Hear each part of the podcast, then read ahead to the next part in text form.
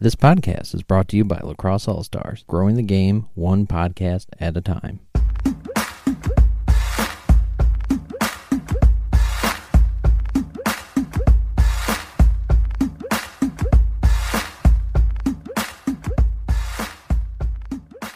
Welcome back, everybody. This is the next episode of the Know the Game podcast. I'm your host, Ryan Conwell, the analyst and NCAA editor here at Lax All Stars.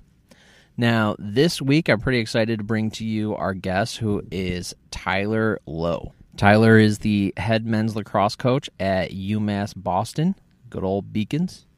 He is also the founder of Primetime Lacrosse Events, um, and they are an events company that runs things primarily in the Massachusetts and New England area, but they're starting to branch out to a little bit more, and we'll touch on that.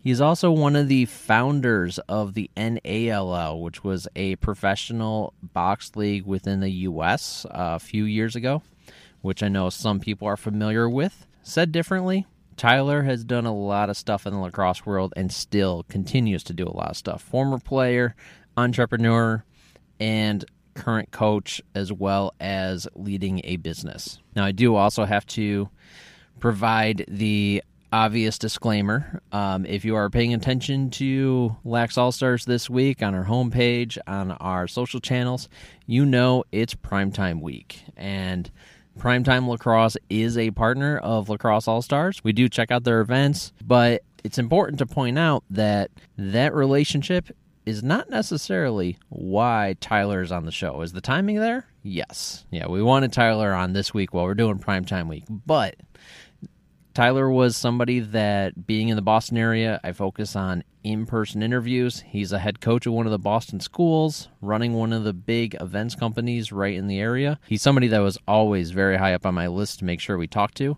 because he has a great background of lacrosse in this area. Since we do talk about this a little bit, he started getting involved in all this club lacrosse stuff, the NALL, right at the right time um, right as a lot of those things were just starting to blow up. That was when he was graduating from college from Babson, where he was a player and looking to do, you know, that whole adulting thing. And the way he jumped into that was starting a business and just sort of went for it. So I think it's a really interesting story. I think you're going to learn some things here and probably have some more questions afterwards. But I want to make sure that you are given the chance to really give this one a good listen because I think it's uh, it's an excellent interview and you're going to learn some things from Tyler. Now, before we jump into that interview with Tyler, let's have a word from our sponsor, Summit Lacrosse Ventures.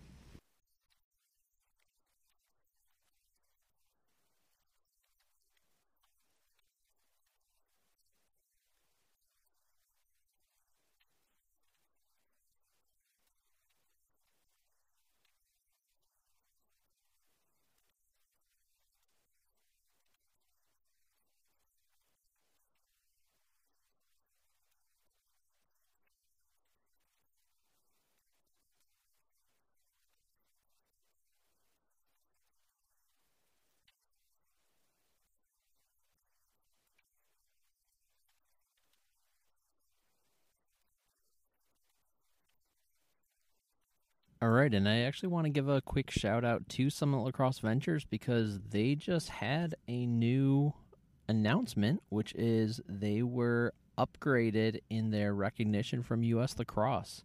Um, they are now a sanctioned program, which really speaks highly to their operations and the quality of event you're going to see. So, all their youth events, I believe they run 11 of them in 2019 are going to be sanctioned by U.S. Lacrosse. Um, so make sure you check those out as well. All right, now on to our interview with Tyler Lowe. All right, now we are here with Tyler Lowe.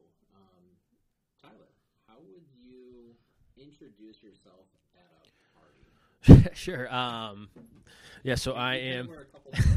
yeah. They gotta start who are you? No, I agree. I uh, so I'm the head men's lacrosse coach at UMass Boston, uh, and I'm the co-owner at Primetime Lacrosse. And a lot of my focus with Primetime is on the event side. Now, how did you get into this um, kind of dual career sort of thing, running lacrosse events as well as being an NCAA coach? I mean, sure. You guys do one or the other. Um, right. Doing both is can be a little bit of an adventure. Yeah, absolutely. Um, so when I was in uh, college at Babson, I was a junior, uh, going into my senior year. Um, actually, I'm sorry, I was a sophomore going into my junior year. Um, and my business partner, Jason Wellemeyer, was the, the grade above me at Babson. Um, and for us, you know, uh, for those of you who know a little bit about Babson as a school, you know, eh, the pros are everyone there is super, super driven. Um, but, you know, some of the cons are, you know, if you're someone who goes in there without maybe a dead set idea on exactly what it is you want to be and exactly what your career is going to hold, um, sometimes that can be a- little bit scary, a little bit daunting. And for us, you know, I think both Jason and myself knew that we wanted to run our own business, um, and I think you know lacrosse was kind of a natural progression for us. So, you know, we started kind of a pickup league in um, in Natick. Um, the summer, like I said, between my sophomore and junior year, had about 70 kids just kind of coming out on Thursday nights playing pickup lacrosse. Um, and it was something that, you know, we thought we might be able to, to, to grow into something. I don't think we had any idea what it would, what it would become today. Um, for us, you know, our first idea and our first kind of, you know, process with lacrosse was we were actually to, you know, try to make a, a social media kind of platform just for lacrosse players. And so for us, that's really how we got our start. Um, and again, that was, you know, again, something that never really got off the ground. But I think in, in starting that, we kind of realized what we were good at. And so the, the following summer, um, we actually started, you know, we ran overnight camps at Babson when I was going to be a senior and Jason had just graduated. And so, um, you know, that for us, you know, really kind of sparked everything. You know, that was still miles and miles away from being able to to be anything resembling a full time job. So at the time, Jason was when he graduated, he was running. Um, working a bread route, visiting you know dozens of supermarkets every day, uh, and I was working landscaping for. Um, I was working landscaping for my cousin's company. That's something I did for, for just about my whole life. So that was really just trying to make ends meet. And so I had an opportunity to be an assistant at UMass Boston, um, and, and that was something that you know, to be honest, it, was something that brought in a little extra money and kind of you know helped get some experience and stay involved with college lacrosse. So you know, it was really again, it wasn't like these things just kind of happened overnight. It was definitely a, a slow road to these being able to be a career. I think to give some context to what you're describing there, I think we have to give the listeners a bit of a geography lesson Sure. for Eastern Massachusetts. So, UMass Boston is on the water, um, you know, Eastern Shore in Boston. Mhm. Um, you know, Boston itself as a city is not huge. Um, Sure. For anybody that's been there, it's not a big area. Um, whereas Babson is in Wellesley, Mhm. and you were also saying about um, you know, Primetime's now based in Natick. Mhm. Another that's much more of like the commuter zone, Yep. suburban, um, suburban Boston type of area where a lot of the people that work in the city, you know, come back out and they kind of live Right. their lives outside of uh, Route 95 once you Right. get outside of that, right? Yep, exactly. That's a great way of putting it for sure. So, but um, just for the listeners, UMass Boston is right on the water. So keep that in mind when you're looking at uh, keep that in mind when you're looking at schools. You always got to plug. That's right.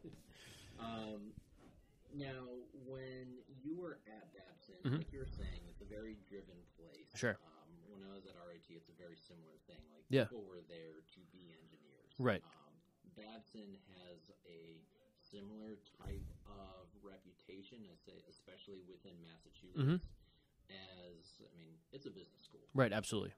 Um, so, what were you um, studying there, and what have you taken from that um, going forward? Because, like you said, um, like a lot of college graduates, the, the first couple of years, especially towards the end of college, and as Right. you're graduating, you know, it becomes, all right, what the heck am I going to do? Especially if you have any sort of entrepreneurial bug. Right. No, absolutely. Um, you know, and so especially, you know, with kind of you know how I grew up, my dad um, was in sales, and so that was someone that I've always looked up to. And you know, working for my cousin, he owned his own business, and my cousin started a landscaping company. Um, in Concord, Mass. That you know, my older cousin Joey was 14, my younger cousin Doug was 12. So they really started this thing out, you know, very very young. Uh, you know, before they could even drive, and it grew to something that was you know employing 12 or 15 people full time. And I really got to see that progression. You know, growing up, probably broke some child labor laws on on, the on the mowers pretty early, but um, you know, again, being able to see them grow that was something that was really inspiring for me and really showed me that you know, to be someone who's, uh, you know, finding a lot of success in a career, you don't need to be behind a desk. You don't need to be someone who's, you know, necessarily kind of tied to what people traditionally think of with the business world. Um, so that being said, that was really kind of the, the, the most inspiring piece of it for me in, in my decision to go to Babson. Now, when you talk about business and lacrosse, um, one of the things that has been coming up very recently is professional leagues. Yeah. Um, Paul Rabil starting the PLL is Sure. very fresh in everybody's mind. Yep. Um, but I think what's going to be interesting, and for any box lacrosse fans that are listening in right now, these initials are going to sound int- uh, not interesting, but familiar Right. is the NALL, and you were uh, pretty pivotal in the creation of that. So why don't you tell us what was the NALL and what was your role? Yeah, absolutely. So um, the NALL, you know, Jason and I, you know, ran two franchises, the Boston Rockhoppers and the, the Rhode Island Kingfish. Um, and, and again, I was, I think, uh, 23 or 24, you know, when we, we started with that. And so, you know, again, it, it, the fact that Ryan has to, you know, remind everyone what the NALL is should give you an idea of, of, of just how that went. Um, but, but the reality is it was an absolutely incredible you know learning experience for us. I mean, again, we could fill hours talking about you know kind of some of the behind the scenes stuff and what went into that.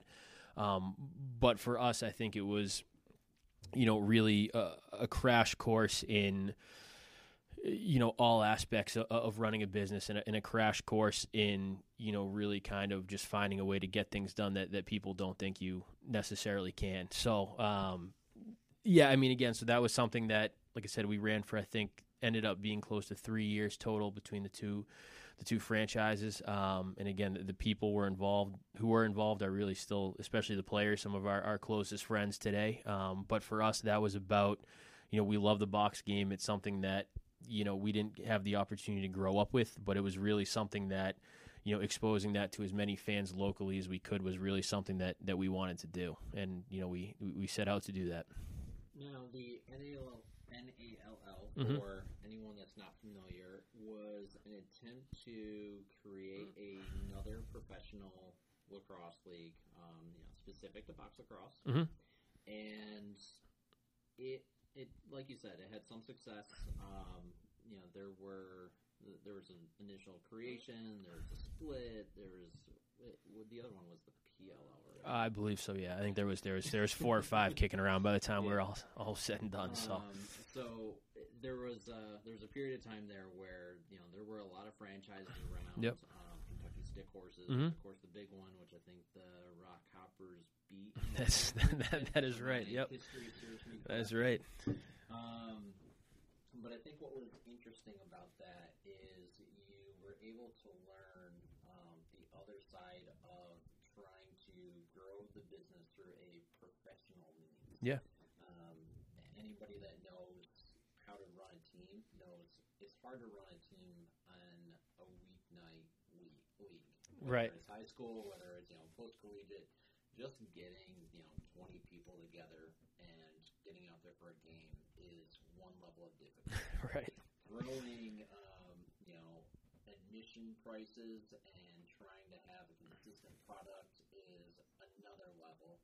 Throwing a travel component on top of that, and then throwing in sponsors and trying to actually build a professional basis is just you know on top of that even crazier. Right. So when you look at the age you were, how in the world were you even able to get that off the ground?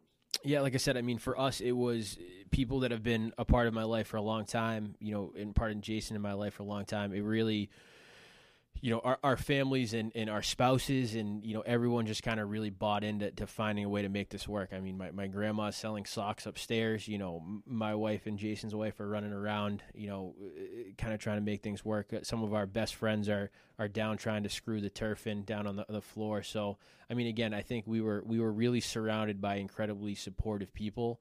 Um, and like I said, it kind of shapes. It's something that shaped a lot of my views on coaching, a lot of my views really on on life and business. It was just a group of people that that didn't take no for an answer, and a group of people that that wanted to find a way. And obviously, I think it's something that's really easy from the outside to kind of brand as something that was a failure, but in reality you know, it was something that uh, there was no shortage of miracles just to get to get games happening at that time. So, I mean, for us, like I said, I mean, it's something that we're we're not quite looking back on it fondly, but I think it's as the days, days go by, it's getting a, a little bit closer to being able to do that. But again, it's uh, uh, the biggest thing I think about when I think about the NAL is just the appreciation I have for the people involved, you know, especially the players, and kind of just how you know their passion for the game really kind of superseded a lot of the, the struggles we had you know kind of putting the product on the floor All right, so that's one aspect of your background. Mhm.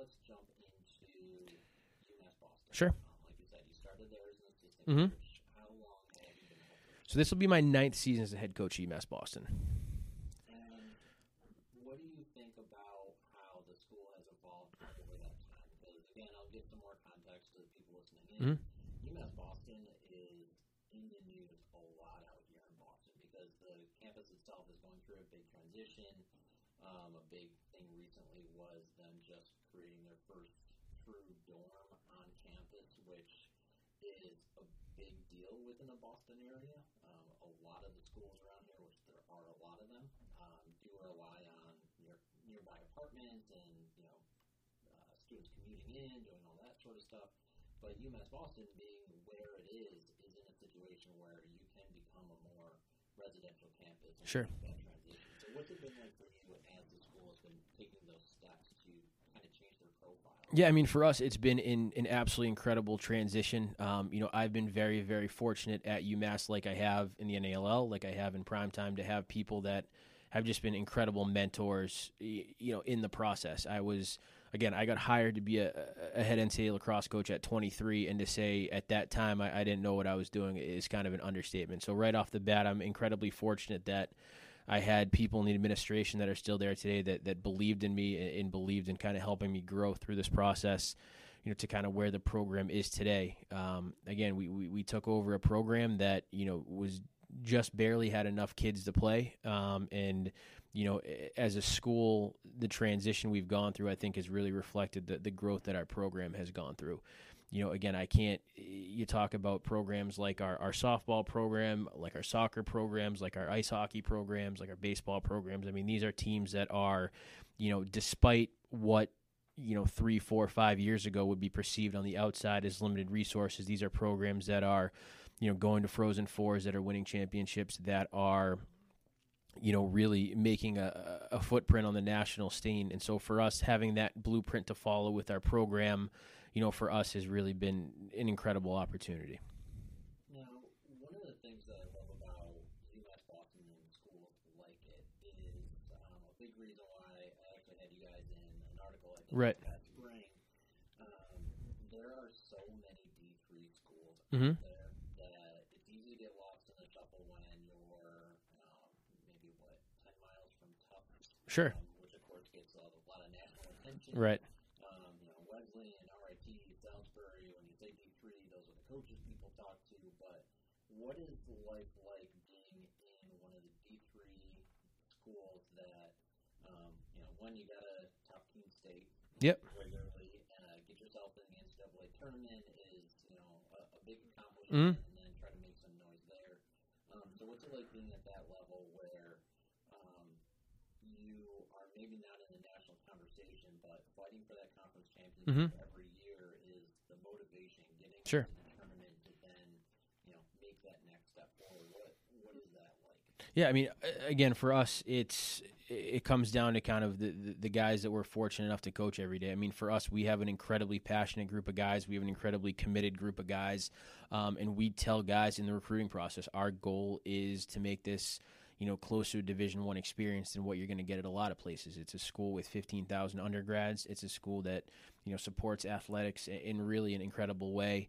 Um, and I think again, a lot of our programs have really seen you know seen that come to bear, and so you know, again, when we're looking at these programs, we're fortunate in a lot of ways where, you know, geographically there's a lot of programs that not just at UMass Boston, but a place like Tufts that for us from a culture standpoint, you know, from from a standpoint of, uh, you know, how they they take the next steps, how we take the next steps is really something that, you know, again, it's right in our backyard. That being said, I, I think a lot about, you know, I think a lot about the movie Cool Runnings, and I, I don't remember the exact scene, but maybe you can cut in here with that or something. But you know, when they they're, they're sitting in the hotel room and and and you know they're they're talking about how they, they have to do it their way and you know they're they're never going to be like the Swiss. And I, I think I, I, look sometimes like like Tufts is the Swiss. You know they they they they go about things a certain way and they're incredibly professional in our approach. But for us to get where we want to go, we're we're going to have to do it our own way. We're a different type of school. We're we're a different type of kid. Um, and so for us, I think really we're, we're, we're going about it with with character kids that that are gritty and want to find a way to be successful and want to find a way to make a name for themselves. So again, you know, again, Tufts has obviously accomplished incredible things, but I think we're we're kind of setting out to do things our own way. And I think there is an excellent blueprint for that with who just won the D three championship. I yeah. Mean, you know, Coach Raba down at Wesleyan. Um, I know Connor Wilson may be listening. a little bit too much with this, but um, you know, he's a guy that wasn't a coach or he wasn't brought in three years ago and turned that into yeah. He's someone that was brought in. He's been running that zone defense forever. Um, yeah, absolutely. Credit everyone around him for helping him bring that in.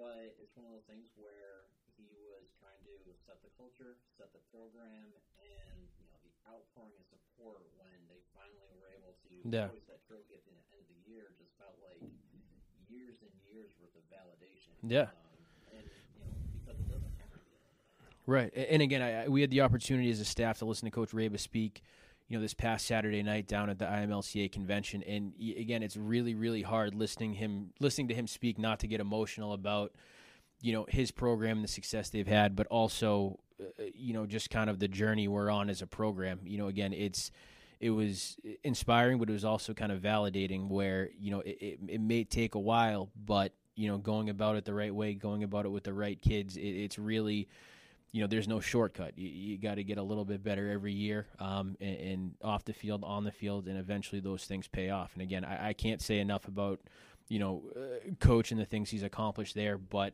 you know it just was an incredibly in, inspiring talk. I think the really the the most important thing that I, I got from it was just how much he cares about his kids and just how much he cares about their success. And I think at the end of the day, if you don't have those things, it, it's really hard to build a program. Yeah, and he's someone where sitting in the press conferences at the championship game, um, you know, that you could immediately tell, like you said, he cares about. His yeah. Which, yes, every coach cares about. Their right. But um, the way that he was talking and the way that he was reflecting after just winning a championship. Yeah. That it was a, a level of selfless that you know usually you see coaches if they're on the other side of the right, right, right, right. there, Yeah. and you know they'll you know congratulate the seniors, do that sort of stuff, which um, is definitely appropriate for there. But um, you know he was doing things at a level that you usually don't see out of someone that just you know had a life accomplishment. Yeah, of course, of course. Um, what do you think for UMass Boston? We can get a little bit more technical now. Yeah, absolutely. Um, there's some big rule changes coming Yeah. NCAA this year, and like we said, you have the box lacrosse background, you have a lot of Mhm. familiarity there. Sure. Um, bringing in the shot clock, bringing in the dive, doing all that sort of stuff. What does that do for your program? Yeah, I mean, I, I- know a lot of people probably say this because I don't I don't think it, it- it's great for, for recruiting if you sit there and say, yeah, we're terrified. I hate the shot clock. We we are unbelievably fired up for it. I think, you know, the the most significant piece of our program when I talk about us running things as close to a D one as we're allowed is really our strength and conditioning program. Um, our strength and conditioning coach Jeff Ebbs is. You know, I'd put him up there with anyone in the country across all three divisions. He just does an absolutely incredible job with our guys. He's the single most important factor in, in building our team culture. And so, you know, the type of work our guys are doing in the off season, the type of work our guys are doing, you know, during our fall ball with Jeff, I think lends itself to the type of team we want to be and how we want to play um, with the shot clock. So again, it, you know, it's something that we're incredibly fired up to see, incredibly fired up to see how it plays out. Again, I think, you know, uh, philosophically as a program, we want to give the game to the players as much as possible. You know, we're big believers that the coaching happens in practice and, and in the games, it's really a time to turn it over to the players and really showcase what we were doing all week. And I think the shot clock lends itself to that even more than, you know, even more than it did before. Yeah, and I think that makes sense because just watching you last year, um, obviously the personnel's going to change a little bit. Mhm. You know, the brothers. Yep, that's right. Um, but I think it was very clear that you were a team that thrived in transition. Mm-hmm. You weren't someone just trying to set up a six on six and run a scheme, either offensive or defensively, and get that going. You really liked having you know long poles that can handle the Yeah. um, that can set up the offense. You liked having the attackmen down there that would take the chances when they have Right. the, when they have the opportunity. Um, how much of that changes with having a shot clock? Um, for us, you know, very little. I think you know we want to put pressure on our opponent in really all phases of the game. I think what's new for us this year and what's really exciting for us this year is you know we return a lot of big time transfer pieces. You know, Ned Parker who played at Syracuse, Connor Lenfest who's at Binghamton. Um, but that being said, we really have a core group of guys, you know, coming in as freshmen, returning as sophomores, who understand culturally the way we want to play and understand, you know, the type of systems we're trying to play. So for us, again, we want we believe our guys are going to be most successful when they're having fun with it. And I think, you know, the shot clock obviously kind of mandates that from a lot of teams that aren't doing it already. But I think for us, playing transition, playing fast really showcases our athletes and, you know, really takes advantage of, of what our strengths are as a program. We we talk when we recruit defensemen, we talk about early offense. We talk about how they, if they're not having a 15 or 20 point year, um, you know, we're probably doing something wrong in terms of how we want them to play the game. And I'm curious with the Mhm. That was probably the most controversial rule that came out. Yep. Because you know, there's the aspect of protecting goalies and defenders. There is um, the fact that that does change a little bit how you defend. Um, Yeah. When you do get in closer to the crease, as well as how the offense works on Mhm. the crease. Um, what has that done for you over this fall? Now that you've had some time to work with your guys, the new ones that are on campus, as well as the returners Sure. um, of implementing that rule? What are some of the things that you think um, that we look for? Yeah, to be honest, um, I think for us, we fall for us is really a culture building time. I mean, we're a little bit different than again D ones and D twos, where we're limited to 15 practices. So for us, it's really about culture building. It's about getting young guys to understand the pace we want to practice. It's about getting young guys to understand, you know, culturally what what a UMass Boston lacrosse practice looks like. And so we, truth be told, obviously we, we've now timed every phase of practice. We've spent a ton of time on the shot clock and clock awareness, but we haven't really dug in yet to a lot of the technical side of things. For us, you know, we get going on January 21st with our practices. And so we saved a week from fall to use in this spring to really kind of get a jump on a lot of those technical things. So for us, I think offensively, again, we, we, we have some meaty athletic kids down at attack, so I think I'm excited to see how that. Um, I, I think I see how that that goes. I'm sure. I don't know if the last time Ned played back at Syracuse, he. Uh, you know, I think the dive was legal then, so I think he'll be he'll be in pretty good shape. But uh, but um, again, as far as you know how we defend, I think you know again we anticipate a lot of teams playing a zone with the new rules, and I think the dive kind of gives a little bit of a way to attack that. You know, if, if teams aren't aren't picking up right at GLE, so Yeah, and that was one of my arguments a couple of years ago. Mhm. When, I mean, everyone's been arguing about rules forever, and they're still arguing about yeah, you know, what the goal mouth is. I guess Right. one of the hot topics down at the convention too. right, Um, but I, I always did feel that the dive had to come back in order to give another tool to the offense to encourage looks inside. sure, Um, because, like you said, there there is probably going to be an automatic tendency, whether it's right or not, to go into a zone. Yeah, I think a lot of people are going to try it and realize Right. still. Um, right, And so, you know, just try to play good defense rather than you know right, gimmick. Um, you know, if you're not good at zone, you're not good at zone. But Right. If you are good at zone, um, you know, I think you need that that extra tool for an attackman to you know try to get that backdoor cut Right. inside rather than you know pop out for a longer shot. right. Um, you know, that's just my two cents there. No, no, I'm with you. I'm with you. All right, so let's take off the UMass Boston hat. Sure. And go to your next job. yep, Um, you know, recruiting is a big part of being an NCAA coach. absolutely. And um, with prime time, you are involved in the prime Mhm. time event side Yep. of the world. Yep. Um, why don't you tell us a little bit about what prime time is? I know you brought up Jason Wallenmeyer before, Mhm. one of your partners. Yep. Um, you know, how did this whole thing come about? Yeah. So, um, yes, like I said, so Jason's been my partner for, um, God, I think going on eleven or twelve years now, um, with Primetime Lacrosse, and again, it's, you know, from the primetime side, again, it's, it's grown tremendously. I think for us, we've really prided ourselves on being kind of as nimble as possible. That when an opportunity presents itself, um, you know, in the game, the game's changing so rapidly in various areas, and kind of being able to react to those things and being able to put products out there that are are current and kind of industry leading is something that's been very important for us the entire time. So again, we started as an overnight camps business. Um, the way that the way that you know student athletes approach you know improvement in the summer has changed quite a bit, and so there's kind of a natural progression where our, our club business, the Penguins, grew a ton and really superseded the the um, camp side of things. And then you know on the event side, we started with one tournament at Babson College in 2010, and that's grown pretty dramatically um, to you know eight events now in both fall and summer. And I think for us you know, we, we really look at ourselves and whatever we do as being in the hospitality business. So for us, whether it's the tournaments, whether it's, uh, you know, working with our families, with the clubs, whether it's the overnight camp, we really, again, customer service and hospitality are really the two things that we, we look at, you know, first and foremost when we think about how we approach, how we approach the business. Yeah. And I think it's interesting to point out because, um, you know, underneath the primetime umbrella, there is also the, um, you know, the club team um, why don't you talk about that split between the two? Because you know, again, for full disclosure, you know, I've been right, right, covering your events. You're partner with Lax All Stars. Sure. Um, I, I, think one of the interesting things that I was kind of surprised by the first time I showed up is um, there was a very clear delineation mm-hmm. there between primetime, the event that we're running, whether it be you know a shootout, mm-hmm. brawl, and and the. Yeah, absolutely. So I, that was a conscious decision we made probably four or five years ago now to start that process.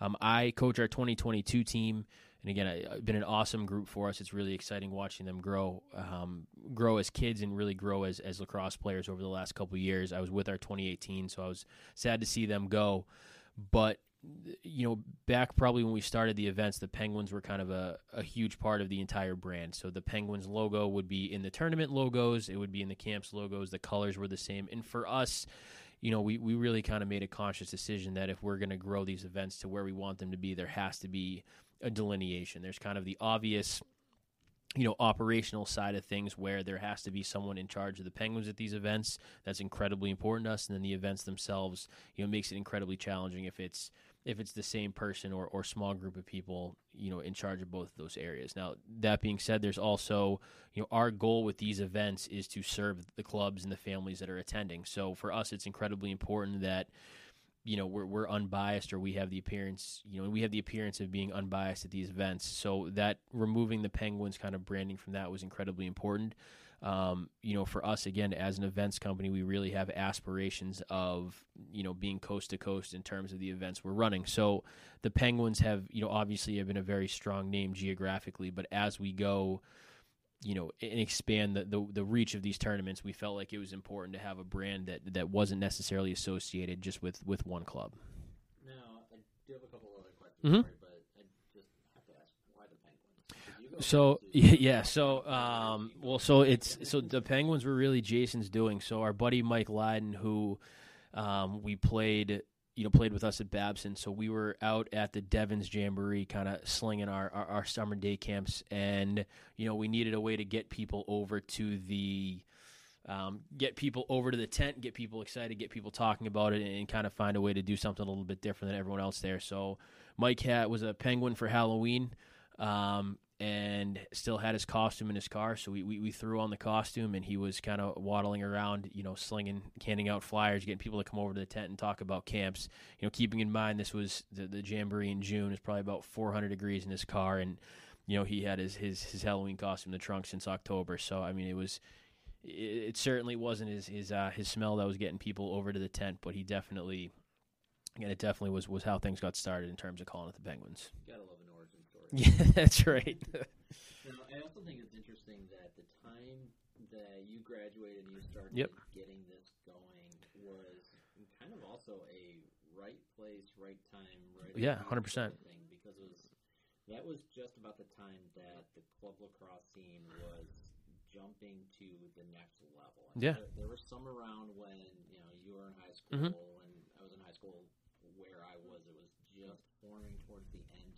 Yeah. Um, but really, when you started getting going, um, you know, that's kind of where things jumped up to a brand new level, right? Yeah, absolutely. I mean, again, it was it really took off, and again, the timing couldn't have worked out better in terms of the club stuff, kind of coinciding with with the events. You know, again, it's it's a, we can run the best events in the world, but if there's no teams to, to come to them, it doesn't doesn't give us a lot of success. So we really everything kind of coincided at the same time with with how that's grown. So again, we were very very fortunate. Again, we we can you know say all all all day long that it was our incredible business acumen that got this going. But you know, a huge, huge piece of it was, like you said, a right place, right time with with lacrosse and, and how it's grown.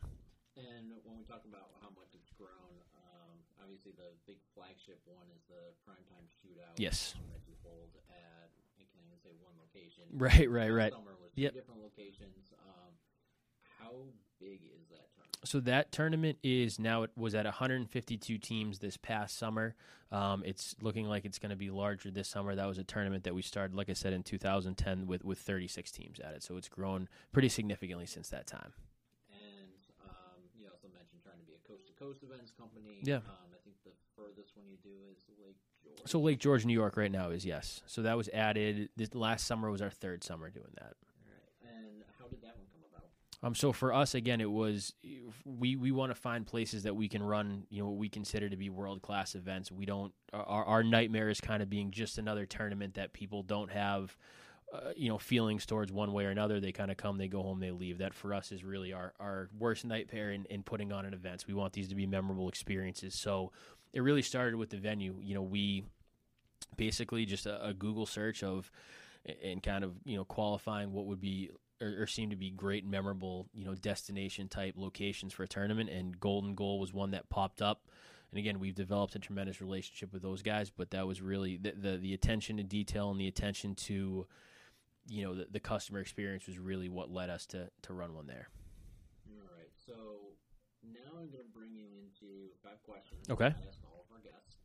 Um, very first one is if you were given fifty million dollars to spend on the sport of lacrosse somehow, Yep. how would you actually do it, and how would you spend that? Well, I mean, for starters, I'd probably buy buy turf that fit the surface for the NALL. But um, I guess I don't know, if fifty million buys a time machine. But um, again, I, I think that the growth of the game. Again, there's so many people that are so invested in the growth of the game, and I think again, an events company like us, you know, we're we're only we can only ever grow as big as you know the participation in the game. So I think you know, I don't know how far $50 million would go, but a lot of these states that are, are very, very new to the high school game, um, you know, being able to find a way to sanction lacrosse in those areas to get coaches in there, I think would be would be a great start. And that's actually a very relevant thing because it's on um, U.S.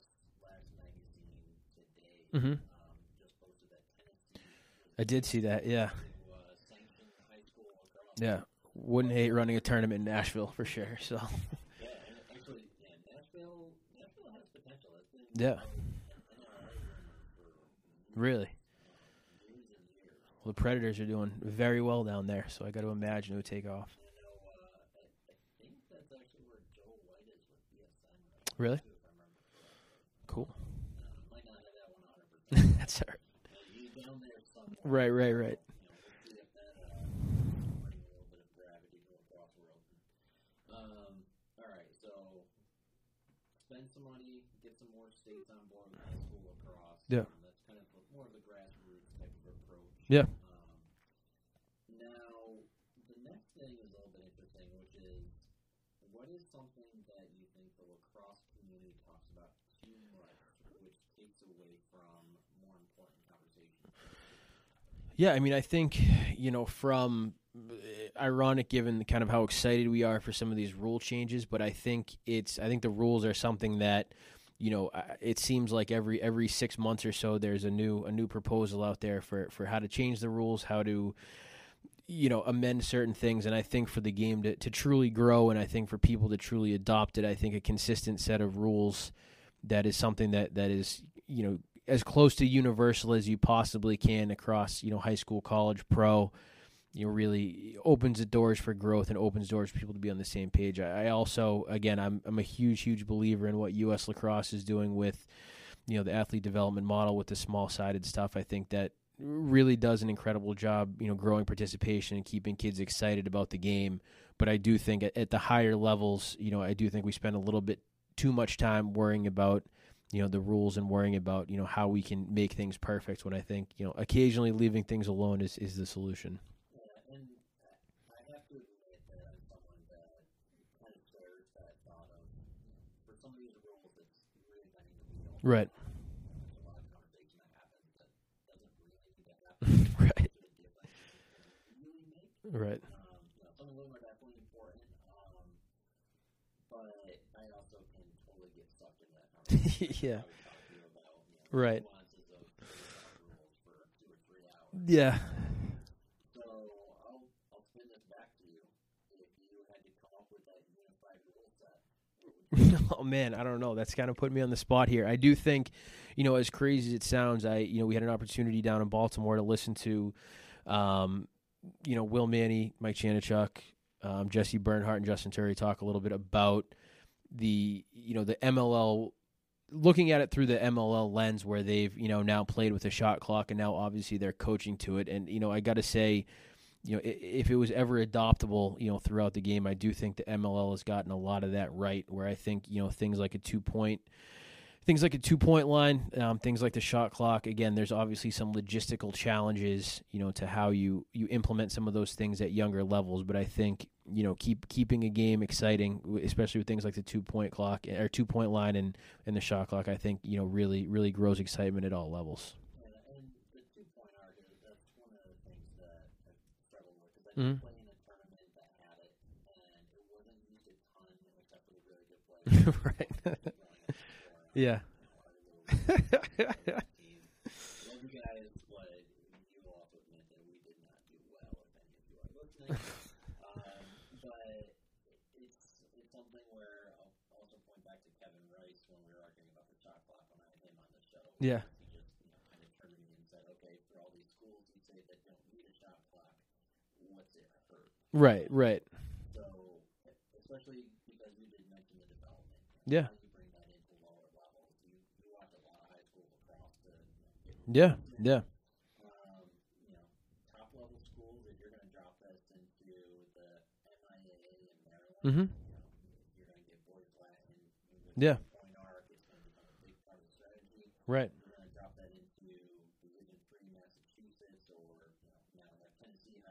You're practicing Right. No, exactly. Right. No, that is true. That is true. Right, world?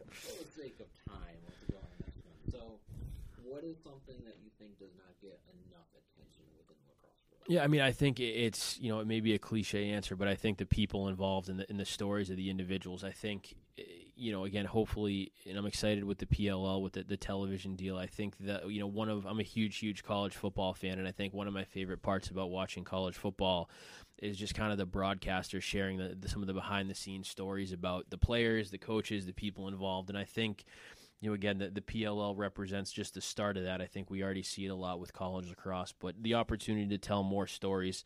I mean, again, the, the, the game has given me everything, you know, literally everything I have, I can attribute to, to you know, the game of lacrosse. And I think there's just so many people I've come across, you know, eh, since I've been involved with it that, that stories need to be told, I guess, that aren't always. I mean, I think the other piece is, you know, just what a special group, you know, lacrosse people and coaches are. I think, again, back to the IMLCA this weekend where, you know, uh, Raba can't get the, the audio working on his presentation, so so Coach Shea's there they're jiggling the cord trying to make it work for him. I, I just feel like at whatever the college football convention is, Nick, Nick Saban's not up there holding the aux cord in for the the D three national champions. It's something that I think is very very unique to our sport.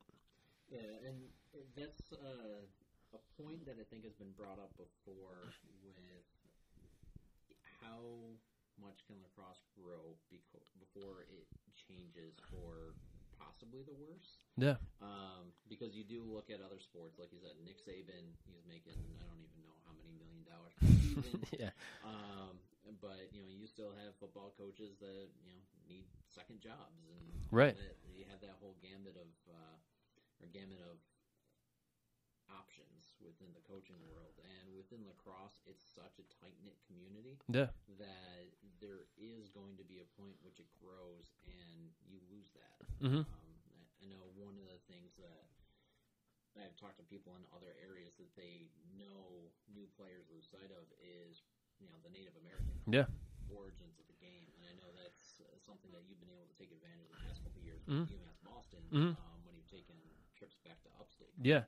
I mean, again, that, that for me has been, like I said, I, again, I can't say enough that the game has really given me everything I have and everything my family has. And so, you know, when we were able to take our team up, you know, to Onondaga Reservation in 2015, and, and you know, again, Alf's presentation to our team, you know, was one of the more emotional experiences I've had as a lacrosse coach. And again, being able to expose our guys to that was something that I think was, you know, profoundly life changing. And we, we try to get Alf down to as many things as we possibly can now, both with the UMass stuff and on the Penguin side, because I think, you know, so long as there's people sharing that message, I do think, you know, maybe it's an overly optimistic approach, but I do think regardless of, you know how big the game grows our, our roots are very very different than other sports that are out there and i think as long as we have people that are committed to spreading that message and committed to helping others understand that i think you know the, the game will be in pretty good shape Yeah, and I'm always kind of selfish about that too because that's one of the aspects. I mean, I grew up in Syracuse, so it's Right. a little bit more obvious to me. But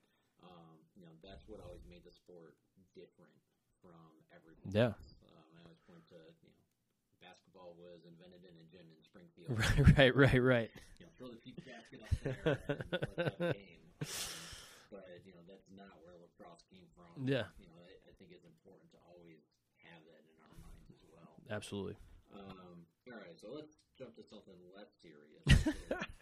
what is something from the past week that just makes you laugh?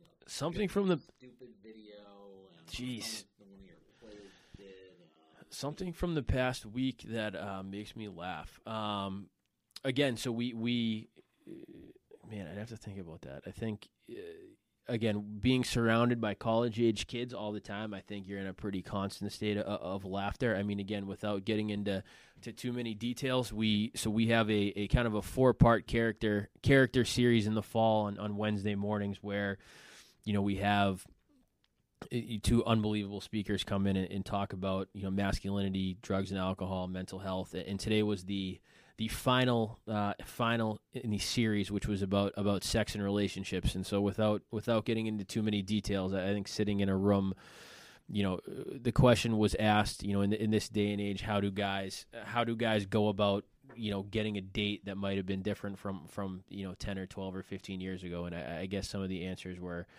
were, were were were the highlight of my week to say the least so Yeah, oh, I, I've been coaching high school for the past couple of years, and I remember talking to one of my players because it was before practice, and they were stressing out over prom posters.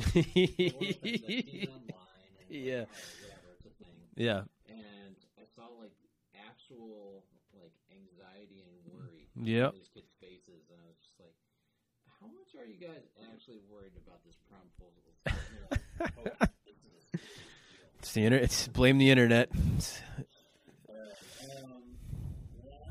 Yep. Mhm. Man, I, I think I was again. So I've I was a uh, I haven't participated in the BBL in a while, probably about a year and a half out. I, I've down went down and watched my brother who who's with us at prime time and, and coaches me at UMass. I think I watched the boys play down there. That might be the last one. Um, I mean, again, in terms of last game I've watched for fun, that is that that is a tricky one. Um, that is a tricky one. I mean, again, my my wife will kill me for saying this, but I think the uh, the last one I, I really watched for fun was um, on my phone at her brother's graduation from Tufts. I watched the uh, the Wesleyan RIT game on my phone. So I, I hope I hope the in laws don't listen to this before before Christmas. But I, I can say that that was the, the last one that I watched just for for you know not scouting, not recruiting. That was the one that just got kind of got me fired up. So. I bet, yeah, yeah, it would have been cool.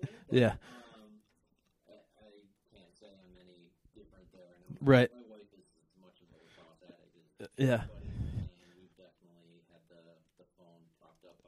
most notable one was a wedding where um, the Syracuse Duke ACC um, Yeah. They were in the Final Four. Yep. And you know, big comeback. It was all that sort of stuff. Um, but yeah, that was you know, definitely the phone you Right, right, right. yeah. Maybe not the proudest moments. But Right. That's right. Exactly. All right. So that's all I have for you. Is there anything else that I did not ask you that you wanted to bring up and mention to anybody that might be listening? Yeah, I mean, from our standpoint, like I said, I, I think I've just been incredibly fortunate, you know, with with uh, the group that, that that's part of kind of the primetime family here. I've been tremendously grateful for for the work they put in and, and the things they do for us every day. And again, I've been surrounded by some unbelievable people at UMass as well. And I think those, at the end of the day, are really you know what allows me to balance these things is just being able to to be surrounded by people that I love, and I think that's uh, pretty unique and something I definitely feel blessed for uh, being able to do these things. All right. Well, thank you very much for your time. Um, definitely a great conversation. I'm sure that this is one. of the topics we Yeah, absolutely. So, good luck in the spring with Boston. Absolutely, that's the plan. That's the plan.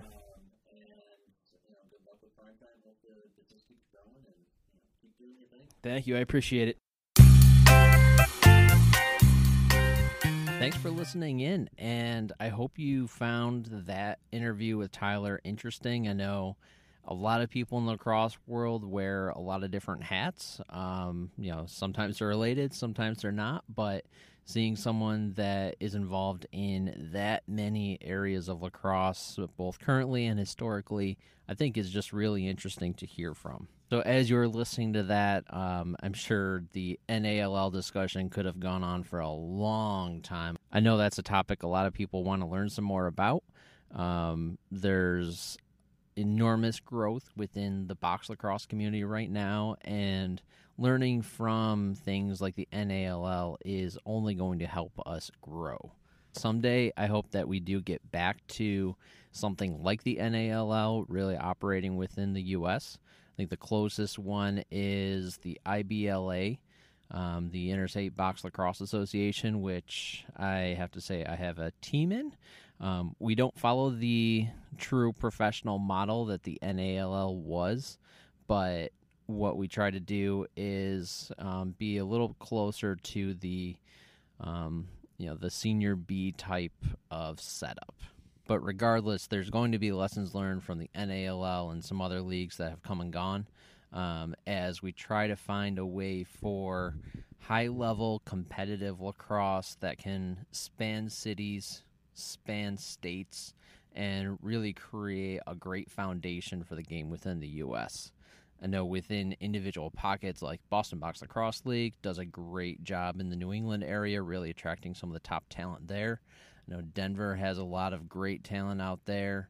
Um, there's the New York City Box League run through ULAX that again there's some more Lax All Stars people down there with Connor Wilson. Um, Brooklyn Dodgers likes to come up to the last night tournament. They're one of those teams. Uh, Cleveland Demons, Columbus Crows um, that are participating in stuff outside of the IBLA and their other leagues. Lots of tournaments popping up around.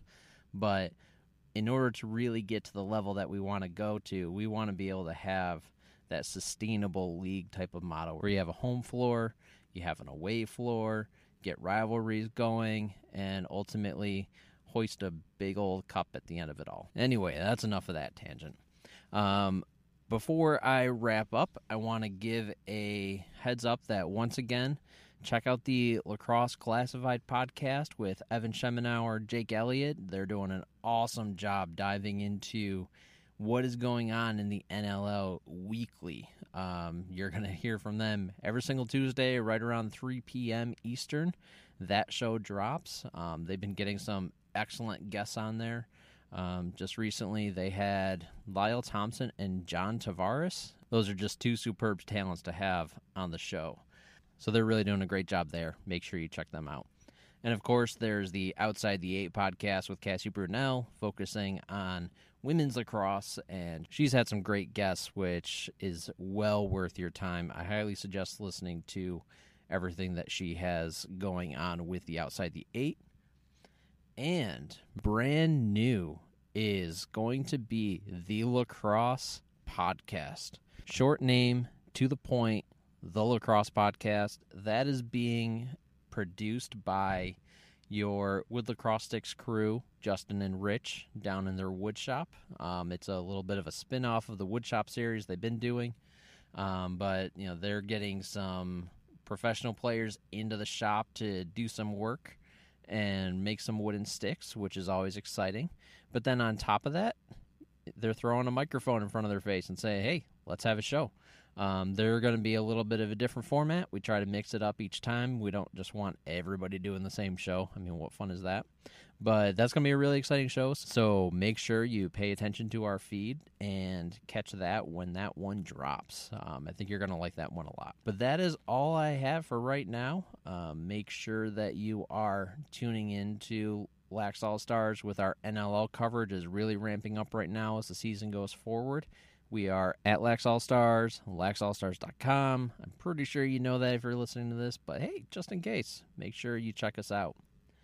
And the final thing that I want to put out a little bit of a call for everyone listening to this. One of the most important things when you're putting together a show or any piece of content is know your audience. Now, podcasts are pretty transferable. We have a pretty good idea of you know how many people are listening to this, where they are, all that type of stuff. But I'm actually kind of curious of who is out there and who's listening to this, and what would you like to hear. Um, are there types of guests you want to have on this show? Um, is there any particular area you'd like to have me focus on as I try to put together my 2019 lineup? And how do you feel about the overall format? Is there something with the five questions that you find interesting? Is there another question that we should throw in there? Um, yeah, give me some feedback. If you can hit me up on Twitter, um, Twitter or Instagram, it's the same thing. Um, you should be able to send me a DM in there. It's at R Y C O N W, pretty straightforward. Or shoot me an email at Ryan Conwell at laxallstars.com. That's a pretty easy way to do it as well feel free to hit me up. I'm kind of curious who's out there. And I'm going to steal one little thing from one of my favorite podcasts, which is, you know, our intro. It's this podcast is brought to you by Lacrosse All Stars, growing the game one podcast at a time. So you know it. It's on every one of our podcasts. How about this? Let's throw it out to you. If anybody listening to this wants to take their own little shot at recording that intro. Feel free to hit record while you're doing something. Say, hey, this is so and so. I'm out here playing wall ball in wherever you might be. And then you give me that little intro. Try to keep it 10 15 seconds. I will throw you into the front of the next episode. So think about it, throw together a little recording, have some fun with it, and see what we can do. If I get some submissions, we'll start throwing those in there and uh, try to get some of you onto the podcast, even if I can't catch you in person. All right. I've talked a lot about this last little outro here, so I will let your phone, let your computer, whatever it might be, cool down a little bit, and I will catch you next time.